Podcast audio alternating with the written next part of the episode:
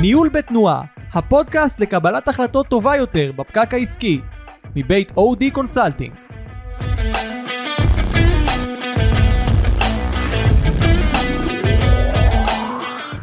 שלום, ברוכים הבאים לפודקאסט ניהול בתנועה של חברת אודי קונסלטינג. שמי אנדי פרידמן, מנכ"ל משותף ובעלים בחברת אודי, והפעם אנחנו בשיחה בשניים עם שחר בר-אור, מנכ"ל אינפינידאט. אז שלום שחר, מה שלומך? שלום אנדי, אינפינידאט ישראל. אינפינידאט ישראל. כן, בתפקיד הגלובלי אני ה-Chief Product Officer, אה. שאחראי על אה, חלק מהחברה.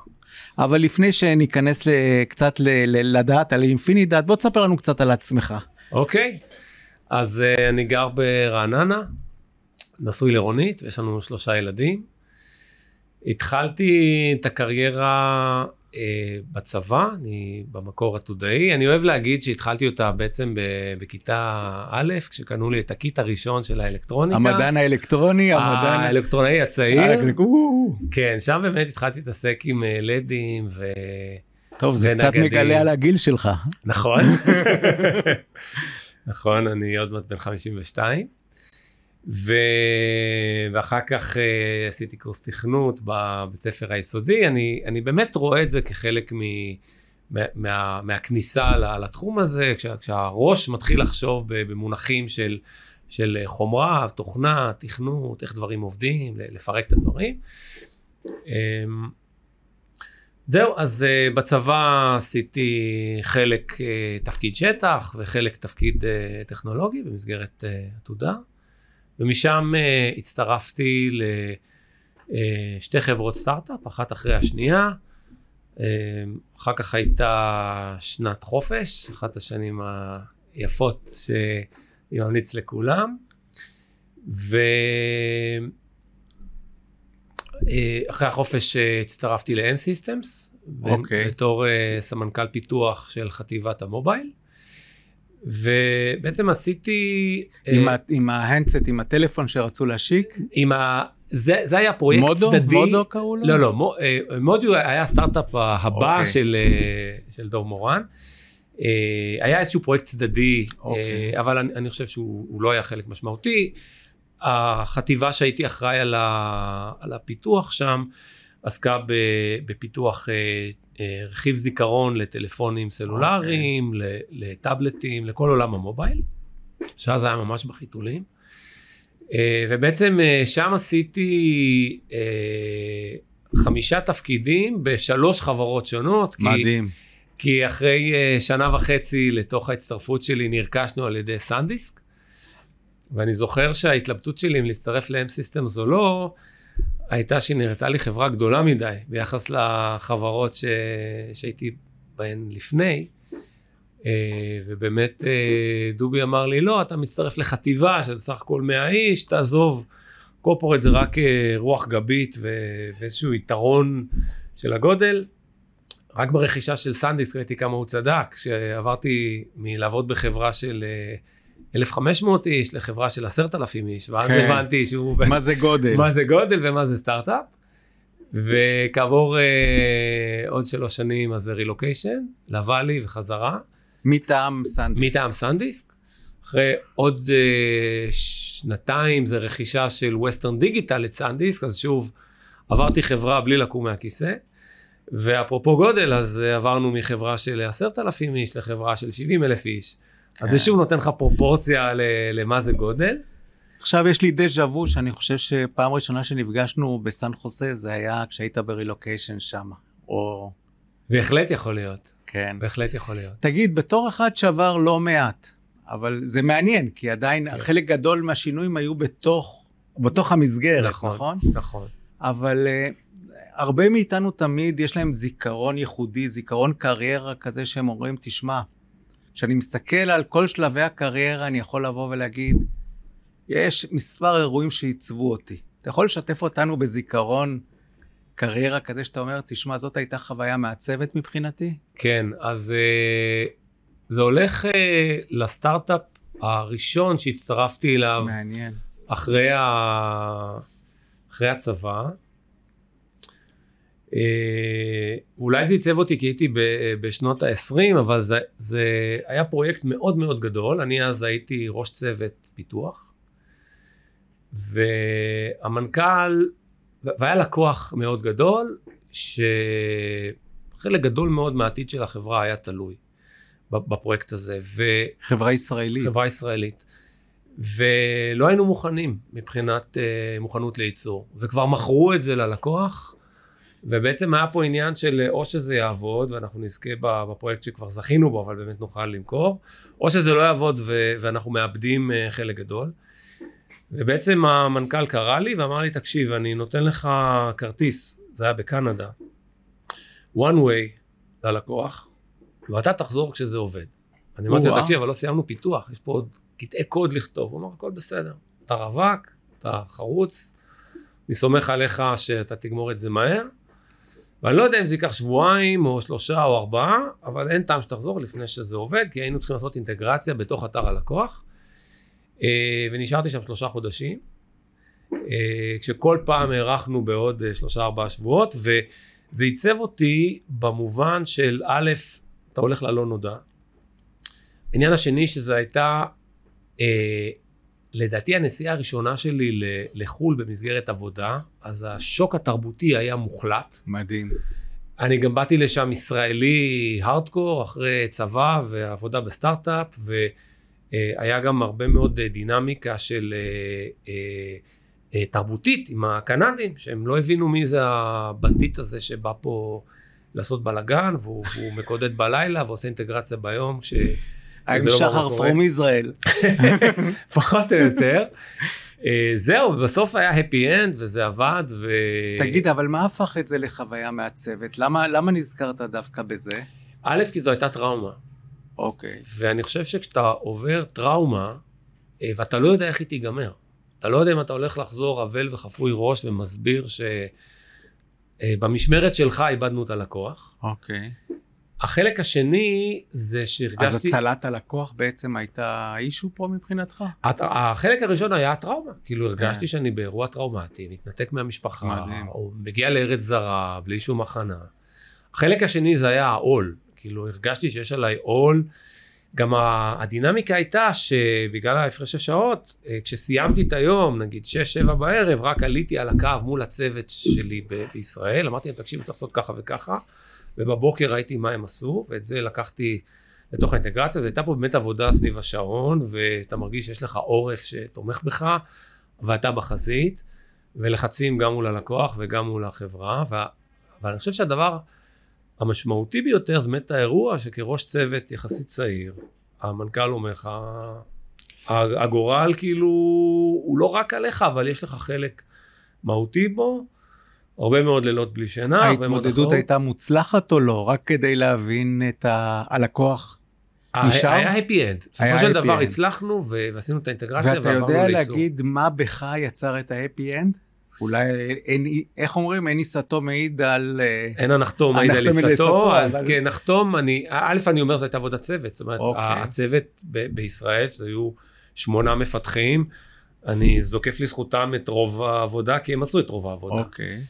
אבל ה, ה, אני חושב שזה, וזה משהו שמלווה אותי, זה התחושה של אין ברירה. Okay. אוקיי. אני גם חושב שאם אנחנו ניקח את זה לדיון היותר פילוסופי, אני חושב שאחד היתרונות הדרמטיים של ההייטק הישראלי, של ה-20 בכלל, יש, יש לנו משהו ב-DNA התרבותי, הלאומי, איזשהו משהו שיושב באחורה של הראש, יש פה שתי אופציות, או שאנחנו מנצחים, או שאנחנו נמות. ההישרדותי. או שנמות. כן? כן. ואפשר לקחת את זה אחורה אה, גם לעת החדשה וגם לתנ"ך וגם לחגים. ואני ממש הרגשתי שהיה פה את האלמנט הזה ההישרדותי, שאומנם זה לא חיי אדם, אבל... זה, זה כן ישפיע על חיים של, של אנשים תש... שאתה אכפת לך. תשמע, זה נורא מעניין שבחרת דווקא בדוגמה הזאת. אותי זה מעניין, כי כשאתה, אם נלך 25 שנה קדימה, היום אתה מנכ"ל אינפינידט. אינפינידט ישראל, לא, אינפינידט לא כל ישראל, אינפינידט עולמי. סליחה, סליחה, סליחה. אני אמשיך לתקן.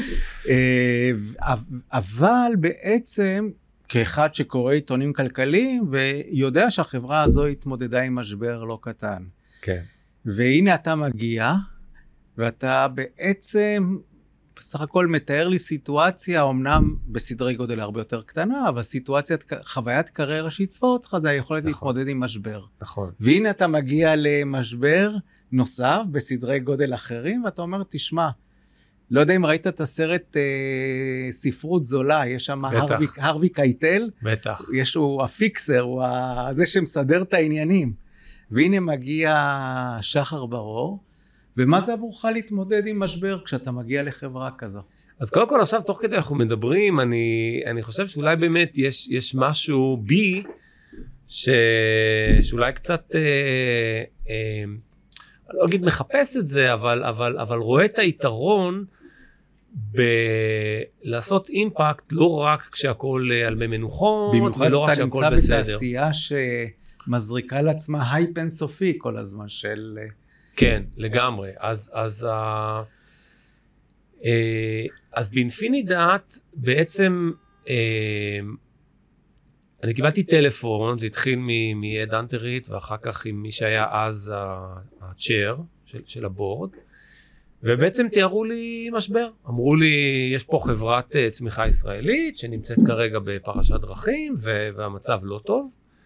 ויש פה שני אתגרים, גם אתגר טכנולוגי וגם את- אתגר של לידרשיפ, אתגר שקשור לאנשים, שקשור לתרבות, שקשור ל- לאמון.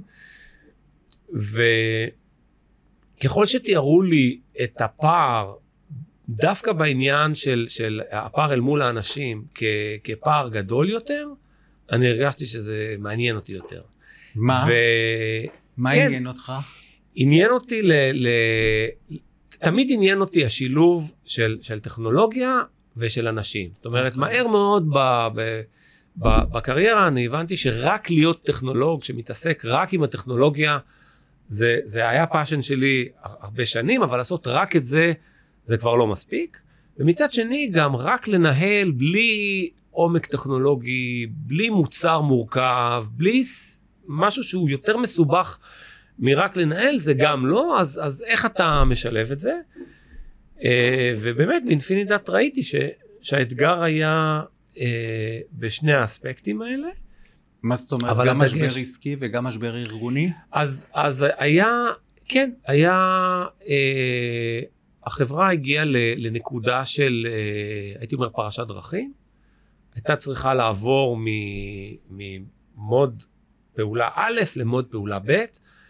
בדרך הייתה גם אה, עזיבה משמעותית של, של חלק של אנשי גדול. מפתח. של אנשי מפתח, אה, גם היקף העזיבה היה גדול מאוד, גם אה, היה שינוי, ה- ה- המייסד ו- ובעל מניות משמעותי, משה ינאי, שאני חושב שהוא עשה עבודה פנומנלית, אני חושב שהוא פנומן בעצמו. אה, יחד עם הבורד הגיעו להסכמה שצריך להתנהל בצורה אחרת, אה, ועל הרקע הזה בעצם היה שינוי אה, משמעותי מאוד. ועניין אותי להיות חלק מה... מהאתגר הזה, חלק מהטרנספורמציה הזאת. ועכשיו כשאתה, אוקיי, אתה מסתכל על זה בפרספקטיבה, ויש לנו את המאזינים של הפודקאסט, ואנחנו צריכים לתת להם קצת אוריינטציה של איך מתמודדים עם משבר. הנה, שוק ההייטק נמצא, מה שנקרא, כן. ושוב, ושוב כן. אנחנו איתכם, ושוב נכון? איתכם. שנות ה-90, 2001, 2008, מי שוותיק כבר מבין שזה רק חוזר על עצמו כל כמה כן. שנים. אמ, מה זה אומר להתמודד עם משבר? כשאתה מגיע לארגון, מה, אתה יכול לייצר אה, שלבים, אתה יכול לבוא ולהגיד פעולות מרכזיות שעשיתי, ש, שדרכם אתה יכול לבוא ולהגיד, אלה הפעולות שאנחנו עושים כדי להתמודד עם משבר. אה, שלא מעניין את זה מה תפקיד ההנהלה, איך רותמים את ההנהלה בהתמודדות עם משבר. תבחר מאיפה שאתה רוצה כן, להתחיל. אז אני חושב שיש לזה המון אספקטים. לפני שאולי אני אה, אה, נדבר על על הנושאים הספציפיים, אני חושב שיש כמה עקרונות, או basic assumptions כאלה. כמה בדיוק, אה, הנחות יסוד ש- ש- שצריך לקחת אותן בחשבון. הנחת יסוד ראשונה, אה, שלי לפחות, זה שזה קשה, ובהרבה מאוד מקרים זה לא נעים, לפעמים זה אפילו מגעיל ומכוער, וצריך לדעת להתכונן לזה. זה יכול להיות אה, עובדים שיטיחו בך אמירות מאוד קשות, בין אם זה כי אתה מייצג את ההנהלה, ובין אם זה אליך אישית, ובין אם זה כי משהו לא מסתדר. ואתה צריך לדעת להכיל את זה. המקור להשלכות, משליכים עליך את כל הרע ואת כל ה... כן, כי אם אתה מאחורי ההגה, ואם אתה נושא באחריות, אז, אז חד משמעית זה התפקיד שלך. ואין לך שום דרך להגיד, אה, לא, זה ההוא, או ההיא, או אני רק הגעתי. זה אתה.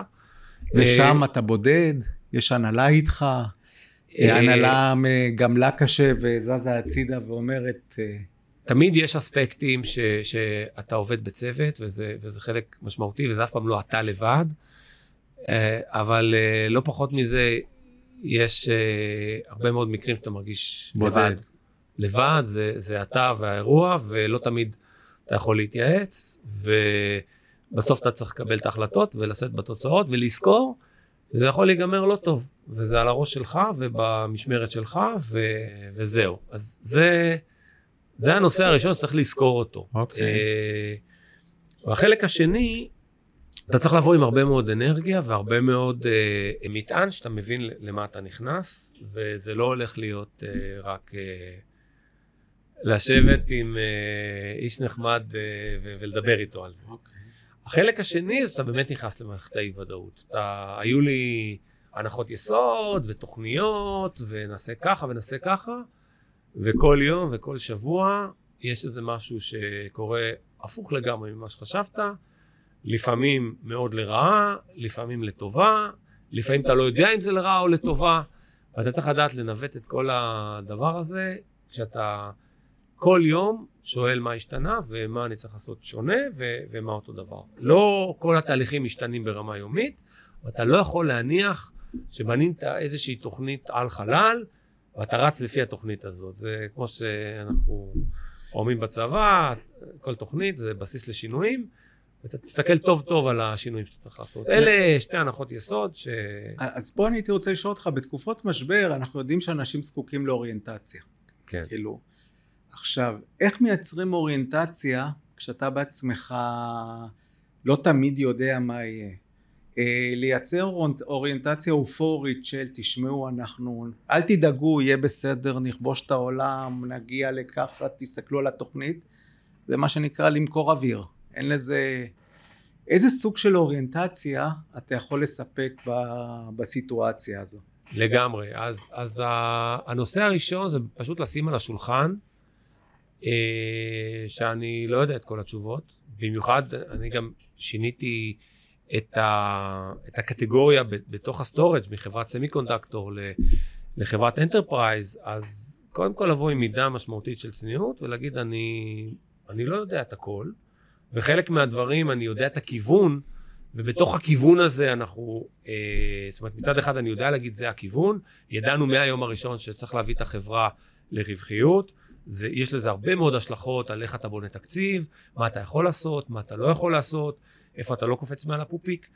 אה, איפה אתה חייב לעשות את ההשקעות, אז, אז זה, אה, היו כיוונים שידענו להגיד, אוקיי. ידענו להגיד על קווי המוצרים האלה, אנחנו הולכים להמשיך ולדבוק בהם, ובקווים האלה אנחנו לא הולכים, אנחנו הולכים להפסיק, ו, ופה אנחנו עדיין רוצים לדון, אז אתה חייב לתת כיוון כללי, ובתוך הכיוון הכללי הזה אתה חייב לתת טווח שהוא הטווח הנכון, שבו אתה אומר, או אני לא יודע, או אני לא בטוח, או נחשוב על זה ביחד, או אנחנו נראה ברבעון הקרוב את התוצאות, ולפי א', ב', ג' נחליט. אז בעצם אתה, אתה כן נותן רמה מסוימת של ודאות, שהיא הכרחית, אבל אתה בשום פנים לא מנסה לתת יותר ודאות מהטווח הסביר של הוודאות שבאמת יש לך. זה בסדר לתת טיפה יותר כדי לתת איזושהי תחושה ש... אה, אוריינטציה שאנחנו- ריאלית. אוריינטציה ואנחנו יודעים לאן אנחנו הולכים, אבל לנסות להגיד כן, בתאריך ככה וככה יהיה אה, הדבר הזה, או אני יודע שזה יצליח, או אני יודע שזה לא יצליח, כשאין לך מושג, מהר מאוד אה, אנשים חכמים יבינו שאין לך, אה, אין, לך באמת את, את הכדורים במחסנית. עצרתי אותך באמצע הסדרה של הנחות יסוד, אז כן. דיברת על הצורך של, אה, של לספק אוריינטציה לאנשים, נכון. דיברת על הנושא של בעצם צריכים להבין שאני מבטיח דם, יזע ודמעות, אה, על תחושת הבדידות דיברת, או שבסוף זה, זה אתה מקור להשלכות, נכון. יש עוד אה, דברים שאתה... והנושא ה- ה- ה- השלישי שבעיניי הוא החשוב ביותר זה בניית אמון. אוקיי, אני חושב שכשאתה בונה אמון אה, ולאמון יש הרבה מאוד אספקטים, יש אמון אה, בין אישי כמובן, שהוא קריטי, יש מערכות יחסים, יש אמון אל מול הביזנס, אמון אל מול הלקוחות, אבל כשאתה מתחיל מול לייצר... המשקיעים. מול המשקיעים, אבל כשאתה מתחיל לייצר אמון במעגלים המרכזיים של, ה, של הארגון, אז יש בסיס שאפשר להתחיל לבנות אבל מה. זה אומר לבנות אמון? אתה יודע, זה, זה, אמון זה מונח ש... building trust, תפתח כל textbook אמריקאי, יגידו לך זה דבר ראשון. מה זה אומר ביום-יום מבחינת ההתנהלות שלך? אם אתה יכול לספר קצת אנקדוטות או אירועים שאתה אומר, תשמע, דרכם אני מביע את האמון ביום-יום. כן, אז אה, קודם כל, אה, אני חושב שזה לעשות בעצמך את הדברים שאתה מצפה מכולם לעשות, אוקיי. לקבל החלטות קשות, אה, גם לגבי הביזנס, גם לגבי האנשים, אה, ולייצר מערכות יחסים. אני חושב שבסוף, אה, כל הקיצורי דרך, שאתה מניח שזה יסתדר, ואתה לא יודע שזה יסתדר, שאתה לא באמת משתף. בעיניי העניין הבסיסי זה שכולם יודעים שאתה תשתף מקסימום במה שאתה יכול לשתף, ויש נושאים שאני מראש אומר אני לא יכול לשתף, אז הנה למה אני לא משתף, אבל מה שאתה יכול לשתף, תשתף את המקסימום, ובמיוחד תדבר על החולשות, על, ה, על הדברים הלא נעימים, על הנושאים הקשים, גם אם בטווח הקצר אתה תתאר את המצב אולי קצת יותר שחור ממה שאנשים חשבו שהוא, אבל הם ידעו שכשאמרת משהו אתה התכוונת אליו, ותתחיל לדלבר, תתחיל, תתחיל לספק את הסחורה בכל מיני, אה, אפילו נושאים קטנים. אז בעצם התחושה של האחר, שמי שמולם הוא אותנטי. גם אם הוא מעביר בשורות רעות, גם אם הוא כרגע לא יודע להגיד, גם אם לא כל התשובות נמצאות, הוא בעצם what you see is what you get. א', לגמרי, וב', אוקיי. אני אגיד עוד מעניין. משהו, כל אחד בעיניי, אה, יש לו אל מול עצמו את הרמת האותנטיות שלו. עכשיו, אם אתה לא מרגיש אל מול עצמך שאתה אותנטי, אז, אז אתה לא תבנה אמון, לא משנה מה תגיד. זה מעניין, כי בעצם אתה מתאר את המנכ"ל בסיטואציה כזו, כי הייתי אומר כבסך הכל בן אדם עם, בן אדם עם יכולת הכלה, כי בסוף ש... ש בן, לעומת מה שנהוג לקרוא בספרות הניהולית, איזה, והמותגית של איזה סופר הירו כזה, בשר ודם ש... שקם בלילה, אתה אומר, תשמע, בסופו של דבר זה בן אדם שמודע למוגבלויותיו, יודע להכיל אותם ויודע להתמודד איתם. לגמרי, אני חושב שאמרת את זה מאוד מדויק. אני הייתי מרחיב שתניח שאת כל הקישקע שלך, אנשים יראו דרך רנטגן, בין אם תרצה או לא תרצה. עכשיו, או שתעשה עבודה על עצמך, ובאמת תבוא שאתה תגיד מה שאתה מתכוון, ו, ואז לטוב ולרע, זה יעבור. אה, אבל אם אתה מנסה להיות אה, משהו אחר, כי קראת איזה ספר, או כי אתה מנסה ל, ל, יותר מדי לקחת השראה ממישהו שזה לא אתה, כן. חבל לך על הזמן, אתה, אתה תגיד, תפסיד ו- נקודות. אתה ואיזה לא- מחירים יש לזה? אני יודע שכשאני, לא יודע, מה אני חווה משבר בעבודה, אי אפשר לדבר איתי בבית. יש מחירים אישיים שמי, לא יודע, מי העובדה שהפכת להיות, הרבה פעמים אנחנו הופכים להיות כולנו בעבודה, אתה יודע, אין כן. זמן לעיסוקים אחרים, אתה לא פנוי לאחרים, לא פנוי למשפחה, או כן. אז אה, לפני זה אני, אני אתן לך עוד סיפור על, על, על האירועים שעיצבו את הקריירה שלי, כי זה, זה חלק מהתשובה. אה, אז כמה שנים אחרי האירוע בסטארט-אפ הראשון, אה, שהוא היה בעיקרו אירוע עסקי ואירוע טכני, כן? קיבלתי משימה עסקית, אז ב... בסטארט-אפ שני שהייתי בו, כבר הייתי בתפקיד יותר בכיר, אני חושב שזה היה director of software משהו, ושם כבר נולדו לי אה, שני הילדים הראשונים שהיו בגילאי שנתיים ושנה. וואו. וגם... הר קטן. כן, וגם אה, רונית אשתי אה, הייתה בתפקיד אה, אה, בכיר ותובעני, והתחלקנו. אה, ואני יצאתי פעמיים בשבוע, והיא יצאה שלוש, עדיין לא 50-50, ומשהו כמו אה, שנה כמעט, לתוך העבודה, שככה אני עובד, קרא לי שוב המנכ"ל של הפעילות, ונראיתי שהפנים שלו נפולות. הוא אמר לי, תקשיב, שחר, אנחנו חייבים לדבר. שאלתי אותו, מה קרה? אה, הוא אמר, אני חושב שיש בעיה עם השעות הגעה שלך. אה, אמרתי לו, מה, לא, לא השתנה שום דבר לאחרונה. הוא אומר אני לא יודע מה השתנה לאחרונה, אבל אני גיליתי שאתה פעמיים בשבוע יוצא מוקדם. בארבע, אני חושב שזה היה שלוש וחצי. אה, ואמרתי לו, א', זה פחות או יותר מהיום הראשון שאני כאן, אני שמח שגילית את זה ישר אתה נכנס למגננה בסיטואציה כן, כזאת. לא, אבל כאילו רק שלא קרה שום דבר, כן. אבל בוא תסביר לי מה הבעיה, כי אם עד עכשיו הכל היה בסדר, וזה הבעיה, אז משהו, אתה חושב שאני לא מספיק, או לא, שאומר לי, לא, זה רק עניין של דוגמה אישית, ואני חושב שיש בעיה עם הדוגמה האישית הזאת, ואני רוצה שאתה תחשוב על זה, ותודיע לי מחר, אני לא חושב שזה יכול להמשיך ככה, תודיע לי מחר, איך אתה רוצה לפתור את זה, פעם בשבוע נראה לי מעל ומעבר בתפקיד שלך. אמר ויצא מהחדר. ואני התהפכתי על העניין הזה, זה ממש... אה, זה, זה, זה פגע בי גם בגלל שהרגשתי שזה לא ענייני, כי לא היה פה שום קייס, חוץ מגיליתי ש... אה, זה, וגם, אה, בקיצור, שזה לא היה ענייני, שזה העניין היחיד. היה לי ברור שאם היה פה איזה דיון ענייני, זה היה נפתר. ובטח כאילו הדילמה הזאת של רגע, אתה עכשיו אה, תן לי לבחור. ובאתי אליו למחרת בבוקר, הייתי כבר מאוד רגוע ומחוייך, אחרי שהתהפכתי על זה לילה שלם, אמרתי לו, תשמע, הכל בסדר, אני מבין אותך לגמרי, אני לא כועס, אתה קובע פה את התרבות הארגונית ואת הכל. אה, מבחינתי זה לא הולך להשתנות, אני מבין שלך זה, זה לא אפשרי, רק בוא תגיד לי איזה תקופת חפיפה אתה רוצה, וואו. מה אתה צריך, חודש, חודשיים, רבעון, מה שתרצה, אני גם מוכן לעזור לראיין את המחליף שלי, הכל טוב. No hard feelings, אה, החברה חשובה לי ואני מכבד לגמרי את הגישה שלך.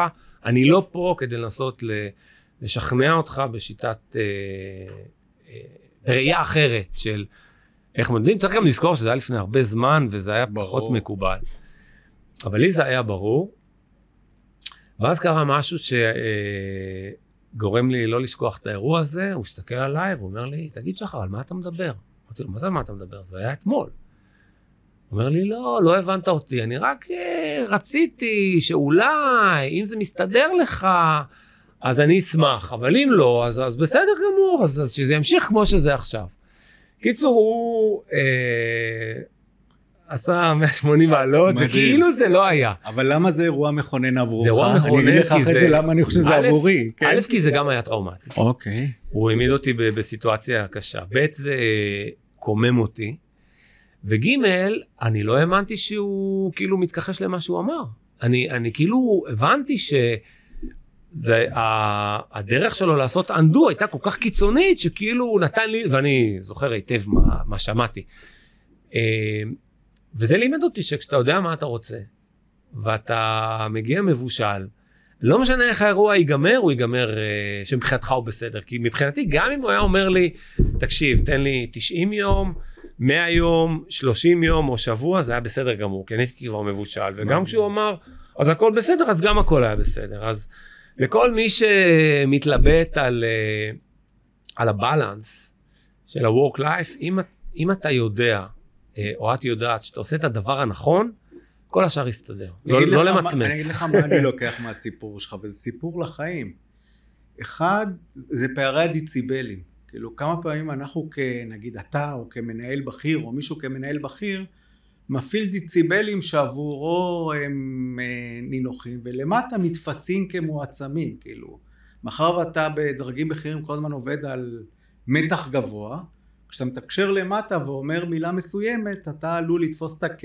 אז אמרתי, ומישהו למטה תופס אותו כאירוע דרמטי. והדבר השני, שפשוט צריך ללמוד לנהל את הממונה, כי שמת לו גבולות אה, בצורה אה, מאוד יפה. תגיד, אבל איך אתה היום עם עבודה מהבית, אפרופו זה? אפרופו... כן. לא מתאים לי לבוא פעמיים בשבוע למשרד. אז uh, אנחנו ב...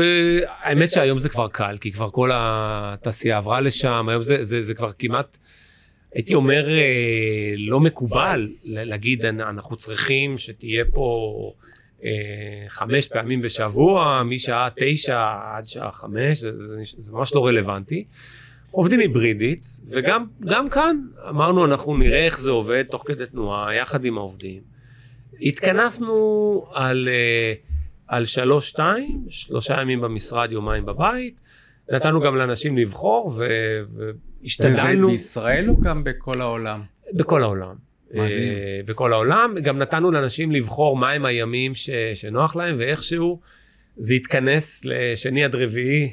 כמעט כולם רוצים להגיע, וראשון וחמישי. אה, כן, רוצים רוב להגיע? רוצים להגיע. חוץ וראש- מהגרושים, ששני ורביעי עושים את הילדים. זה כבר שיקולים אחרים. אה, זהו, וזה עובד טוב, וכמובן כשיש... אה, תגיד, אבל איך מייצרים מחוברות? כי אתה יודע, איך המשימות לא נפגעות ברימוט או בעבודה מהבית, אני מבין. אבל נגיד תהליך קליטה של מנהלים חדשים, בעייתי כשעובדים מרחוק. תהליך קליטה של עובדים חדשים. דבק, יצירת מחוברות, שאתה, שאתה מחזיק אותה ככל כך משמעותית.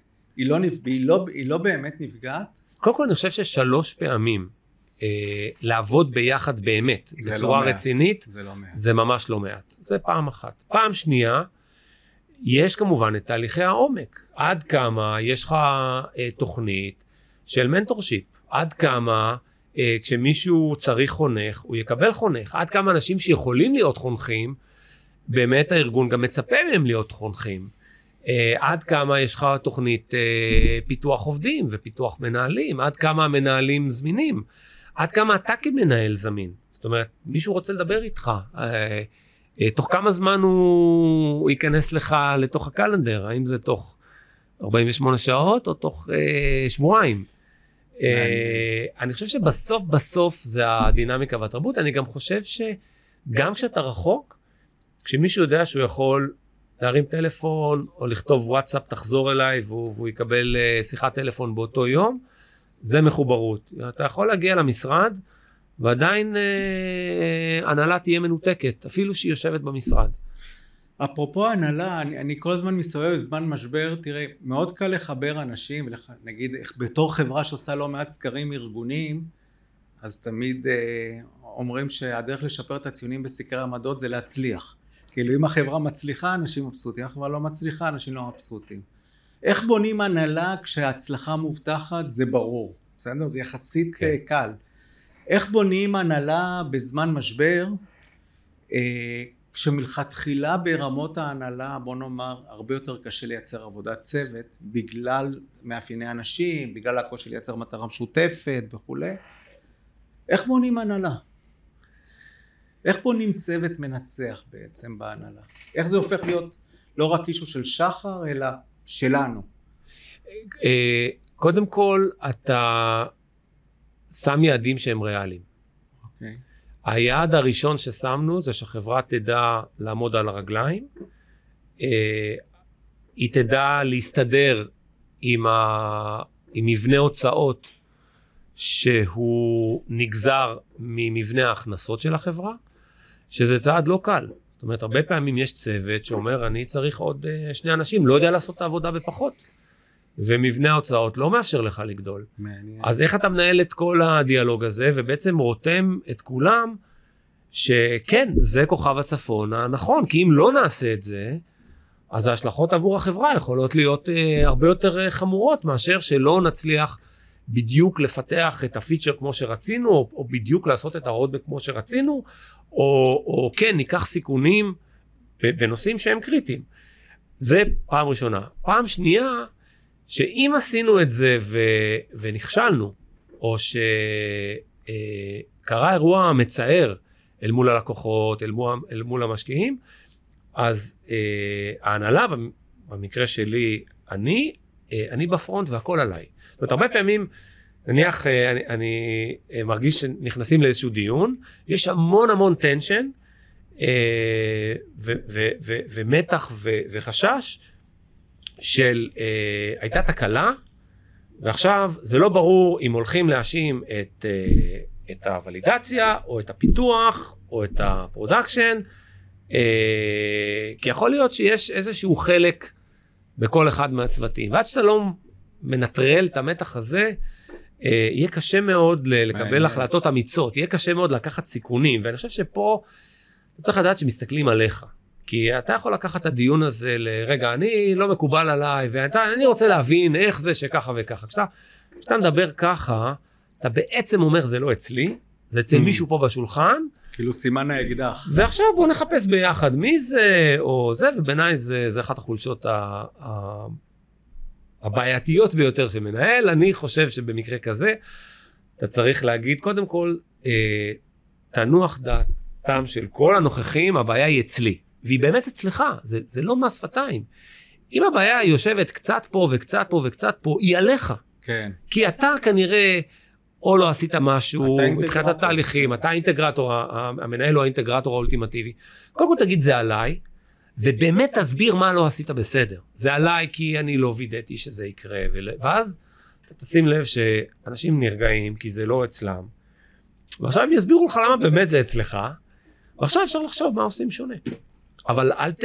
אם, אם אתה, אם אתה כמנהל תתחיל לעשות פינגר פוינטים, אתה בעצם מחנך את הארגון לא לעשות עבודה. מה, ש... מה. שמעניין, שאומרים שאחד uh, מהמקצוע שאני בא ממנו, אומרים שאחד הקשיים הכי גדולים בעבודת צוות, זה הקושי שלך להכיל את אזור המוגבלות שלך, כאילו לשים על השולחן את אזור המוגבלות שלך, והקושי שלך להכיל את אזור המוגבלות של האחר.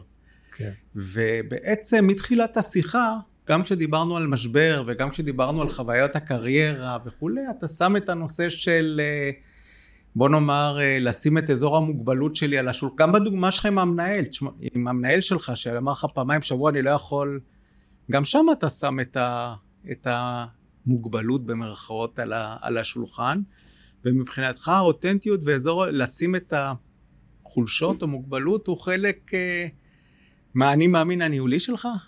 אני חושב... או שזה ש- מקרה של אה, השיחה? לא, אני, אני חושב שגם זה, זה, זה אני מאמין, אבל הוא, הוא נולד מ, ממקום של, אתה באמת צריך להאמין שאם הדברים לא מסתדרים, זה בסדר גמור שאתה תלך הביתה. אוקיי, אתה צריך להגיד את זה. אוקיי.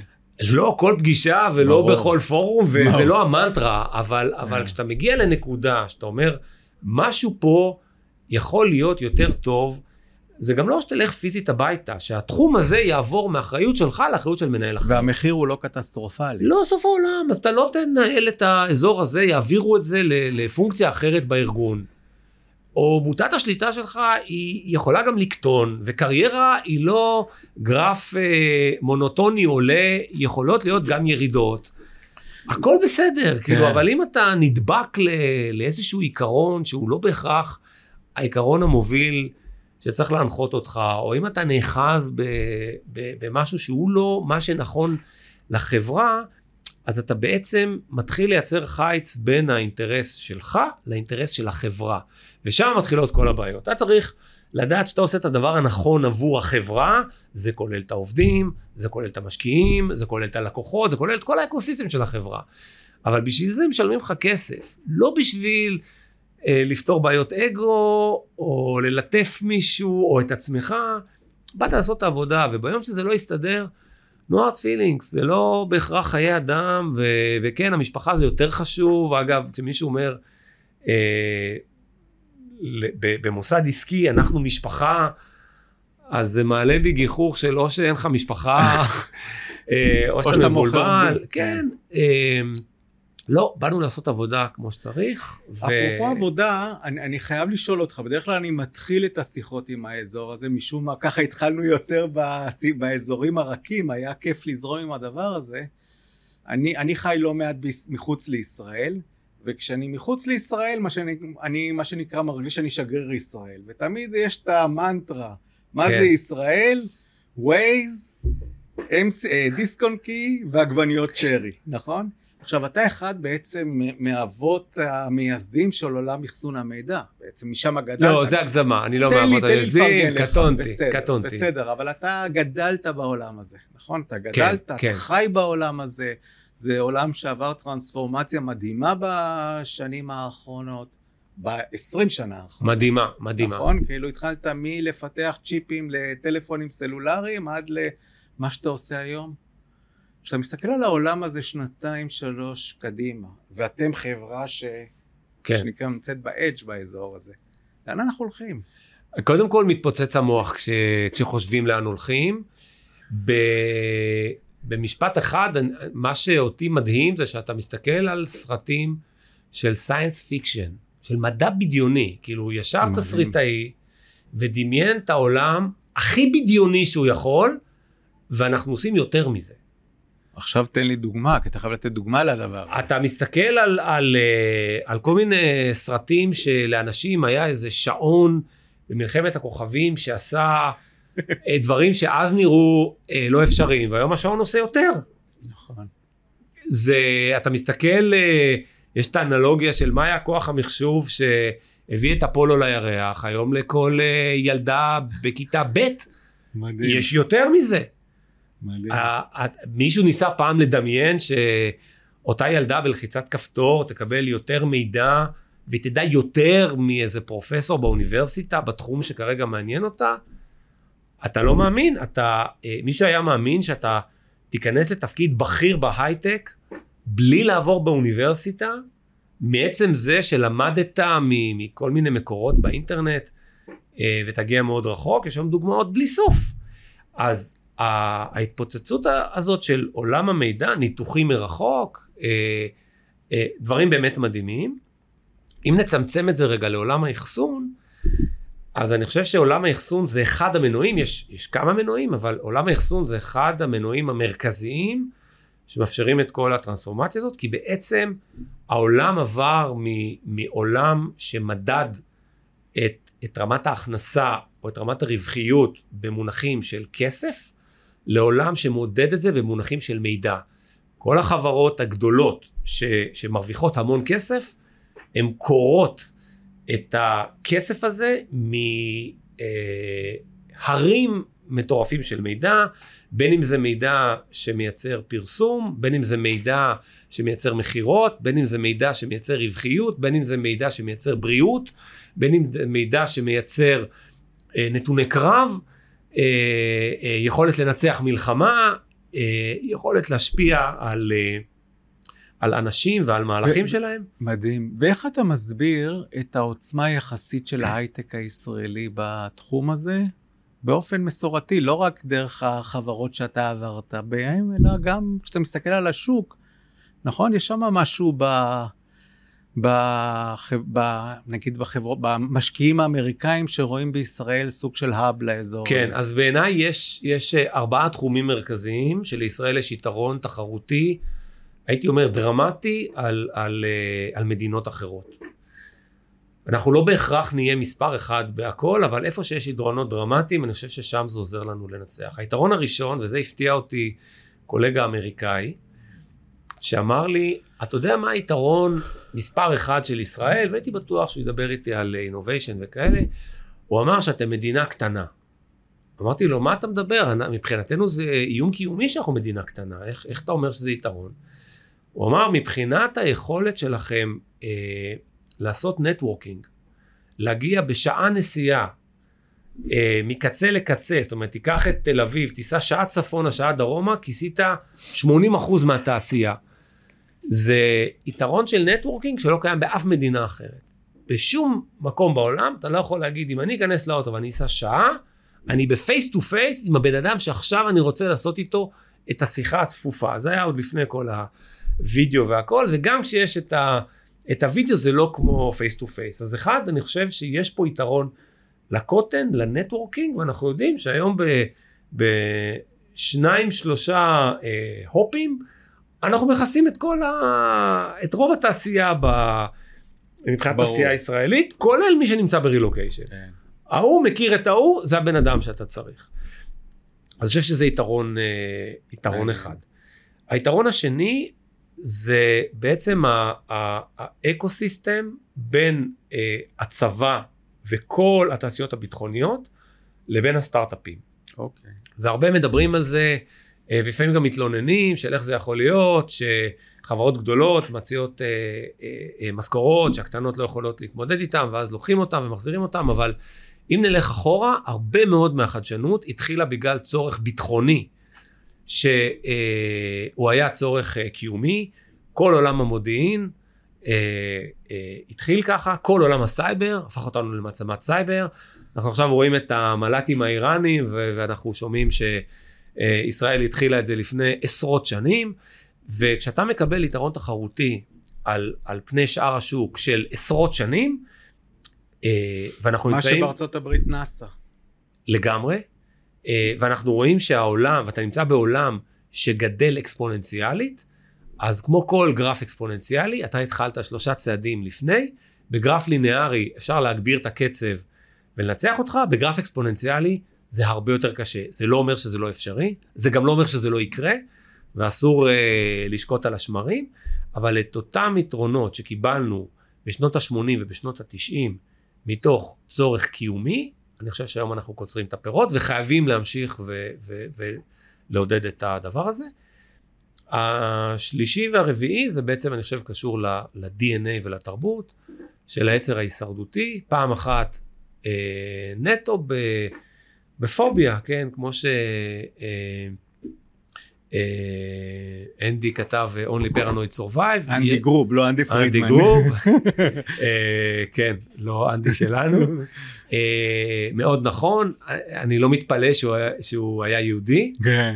יש משהו בתרבות שלנו שהוא סביב האיום הקיומי, שהוא אמיתי, הוא לא סתם, והוא לאורך כל ההיסטוריה, כל דור והאיום הקיומי שלו.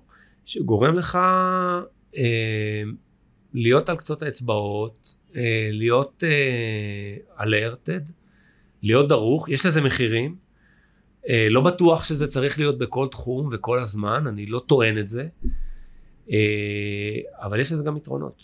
אה, וזה באיזשהו מקום אבי ההמצאה ואבי היכולת באמת אה, לשרוד בג'ונגל הזה. ו, זה פעמיים, כי פעם אחת זה, זה, זה ב-DNA, ה, הייתי, הייתי אומר, התרבותי שלנו כ, כ, כחברה, כ, כארגון, ו, ופעם אחת זה באיך אנחנו מתנהלים ב, בעסקים, בזה שישראל היא מדינה מאוד diversity, uh, כן. גם ערבים וגם חרדים, אני חושב שזה שני מנועי צמיחה מאוד משמעותיים, שברגע... שהם לא מנוצלים. ברגע שאנחנו נשכיל לפתוח את שני המבערים האלה, אנחנו נגיע באמת אה, אני אשמח להוסיף את הדולר שלי למה שאתה אומר.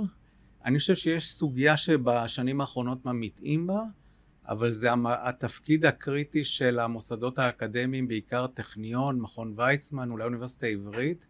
בסוף IBM נכנסה לפה, הקימה מרכז מדעי בטכניון. אינטל, כשנכנסה לפה, חלק מהכניסה שלה אה, הייתה בזכות הכוח המדעי בטכניון ביכולת לייצר את הפרוססורים. מכון ויצמן מייצר את, את הפריצות דרך הרפואיות. יש, יש חלק ל, לקיומם של מוסדות אקדמיים מחקריים שאפשרו את ה... כשאתה חושב על זה בעצם, אה, גם דוב פרומן אה, באינטל וגם במקומות אחרים היה מקום ל... אני לא, לא, לא למדתי לא פה ולא שם, אני כולה איש מדעי החברה, כן? מדעי ההתנהגות. אבל הייתי אומר ביכולת לייצר פריצות דרך, בעיקר בעולם הרפואה, ובעיקר בתעשיות המתוחכמות, בעצם המוסדות האקדמיים היוו כור אה, להרבה ניסויים והרבה הצלחות. אני, אני מסכים לגמרי, ואני חושב שהמחקר... למדת? אני למדתי את, ה, את התואר הראשון בבן גוריון ואת השני okay. אוקיי. בתל אביב. אני מסכים לגמרי שהמחקר הוא חלק אה, חשוב מאוד בחדשנות.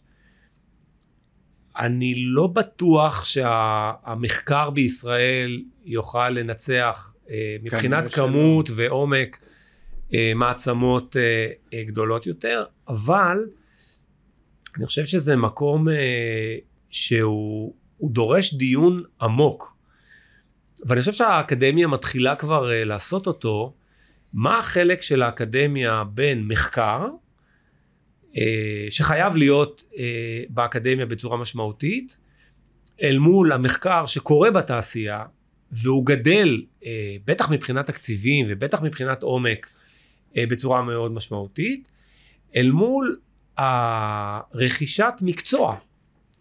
שכשאנחנו רואים את ההתפתחות של בוטקאמפס ומסלולי אה, רכישת מקצוע אלטרנטיביים, אז הם לוקחים יותר ויותר נתח מכרטיס הכניסה לשוק התעסוקה. אז אני חושב שאנחנו נראה את הדיון הזה ממשיך, אני חושב שאנחנו נראה אנשים נכנסים לשוק התעסוקה כשהם מדלגים על האקדמיה, כשהם אומרים מה שאני צריך זה מקצוע, אין לי עניין במחקר, אני חושב שאנחנו צריכים לראות אנשים שאומרים, אני הולך לאקדמיה כי אני רוצה את האקדמיה, ואני רוצה לחקור, ואני רוצה להעמיק, ואני חושב שצריך שגם האקדמיה וגם המדינה יעודדו את זה, ואנחנו נראה את אותו דבר גם בתעשייה, גם מחקר וגם הכשרות להיכנס לתעשייה, ואני חושב שהמתח הזה בין תעשייה לבין אקדמיה הוא, הוא בריא מאוד והוא נכון מאוד, ו, וגם שם אה, צריכה להיכנס חדשנות.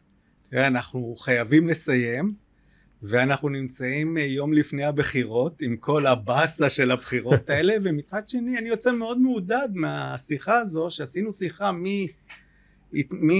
מחוויית קריירה של מנהל והיכולת שלו להכיל קושי ומורכבות עד עתיד האקדמיה במדינת ישראל. יש לך משפט מסכם שאיתו היית יוצא מהשיחה? כן, גם אני מאוד אופטימי, גם לגבי אה, ההייטק בישראל, גם לגבי ישראל אה, בכלל. נכון שעכשיו אנחנו באיזושהי סערה, ואני חושב שבסך הכל הכוחות העמוקים והיסודיים שיש בחברה הישראלית, על כל הרבדים שלה, הם הרבה הרבה יותר חזקים מ... אה, מהמצוקות שאנחנו רואים עכשיו, אני מאמין שזה ינצח, ו... ובכלל... והמגוון הוא הנכס. המגוון הוא הנכס, והרבה פעמים גם מהקונפליקט אה, יוצאים דברים טובים. אז יש, יש, אה, יש קושי, יש הרבה מה לעשות, אי אפשר להיות שאננים, אבל בסוף אני חושב שאנחנו ממשיכים להתקדם, ו... ותודה על האירוח, היה תודה, כיף. תודה, היה כיף, באמת, היה מרתק. תודה רבה, שחר. תודה, אנדי.